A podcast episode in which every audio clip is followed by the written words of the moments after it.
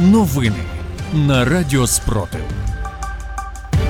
Вітаю в студії Радіо Спротив. Працює Єва Френдліх. Сьогодні 27 червня, 489-й день повномасштабної війни, коли Україна захищає себе та весь цивілізований світ від російської агресії. Далі про найголовніше. У Маріуполі виселяють людей з квартир. В Оленівці все ще тримають військовополонених. У Криму партизани пошкодили ще одну ділянку залізничної колії. Далі про ці та інші новини у випуску детальніше. Ворог атакував Полтавщину як і рік тому в цей день ракетами Х-22. Є влучання у Кременчуцькому районі у дачний кооператив. Попередньо без жертв зазначають в Полтавському ОВА.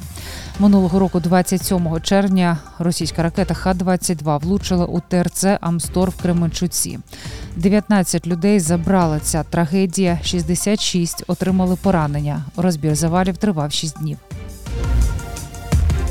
У тимчасово окупованому Маріуполі росіяни почали виселяти людей з власних вцілілих квартир, якщо у них немає про собі документів на житло. Про це повідомив радник міського голови Маріуполя Петро Андрющенко. За словами його, у звільнені квартири заселяють російських військових, які пред'являють так званий ордер від незаконної влади міста. В Оленівці ще залишаються українські військовополонені. Про це в інтерв'ю виданню Iceland TV сказав уповноважений Верховної Ради з прав людини Дмитро Лубінець. За його словами, росіяни перевозили полонених невеликими групами по 20-25 чоловік у різні установи. Цитую, робили все, щоб ми втратили з ними зв'язок, але нам вдається отримувати інформацію, що там відбувається. Сказав Дмитро Лубінець.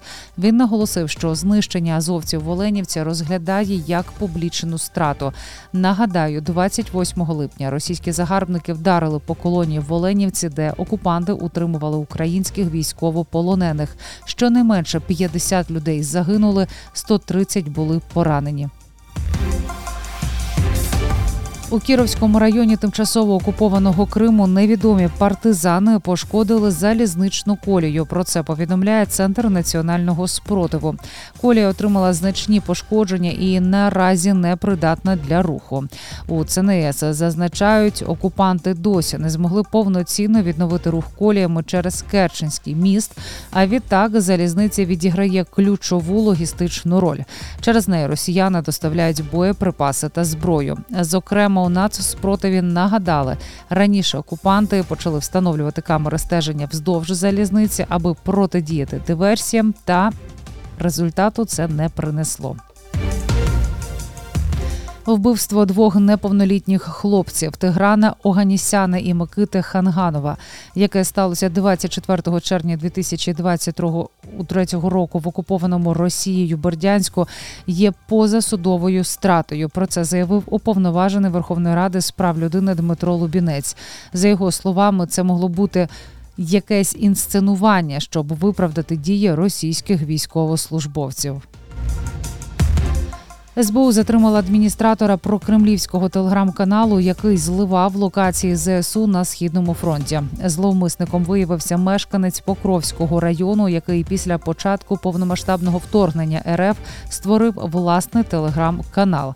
На цьому ресурсі він викладав електронні карти з позначками місця базування та переміщення підрозділів ЗСУ на Авдіївському напряму. Наразі він під вартою триває розслідування для встановлення всіх обставин злочину зловмисників зловмиснику загрожує до восьми років тюрми.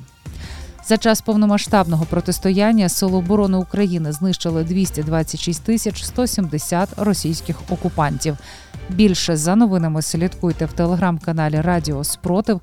З вами була Єва Френделіх. Зігріваємо один одного любов'ю. Віримо в сили оборони України, і все буде Україна.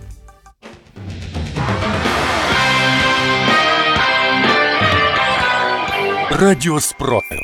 Радіо визвольного руху.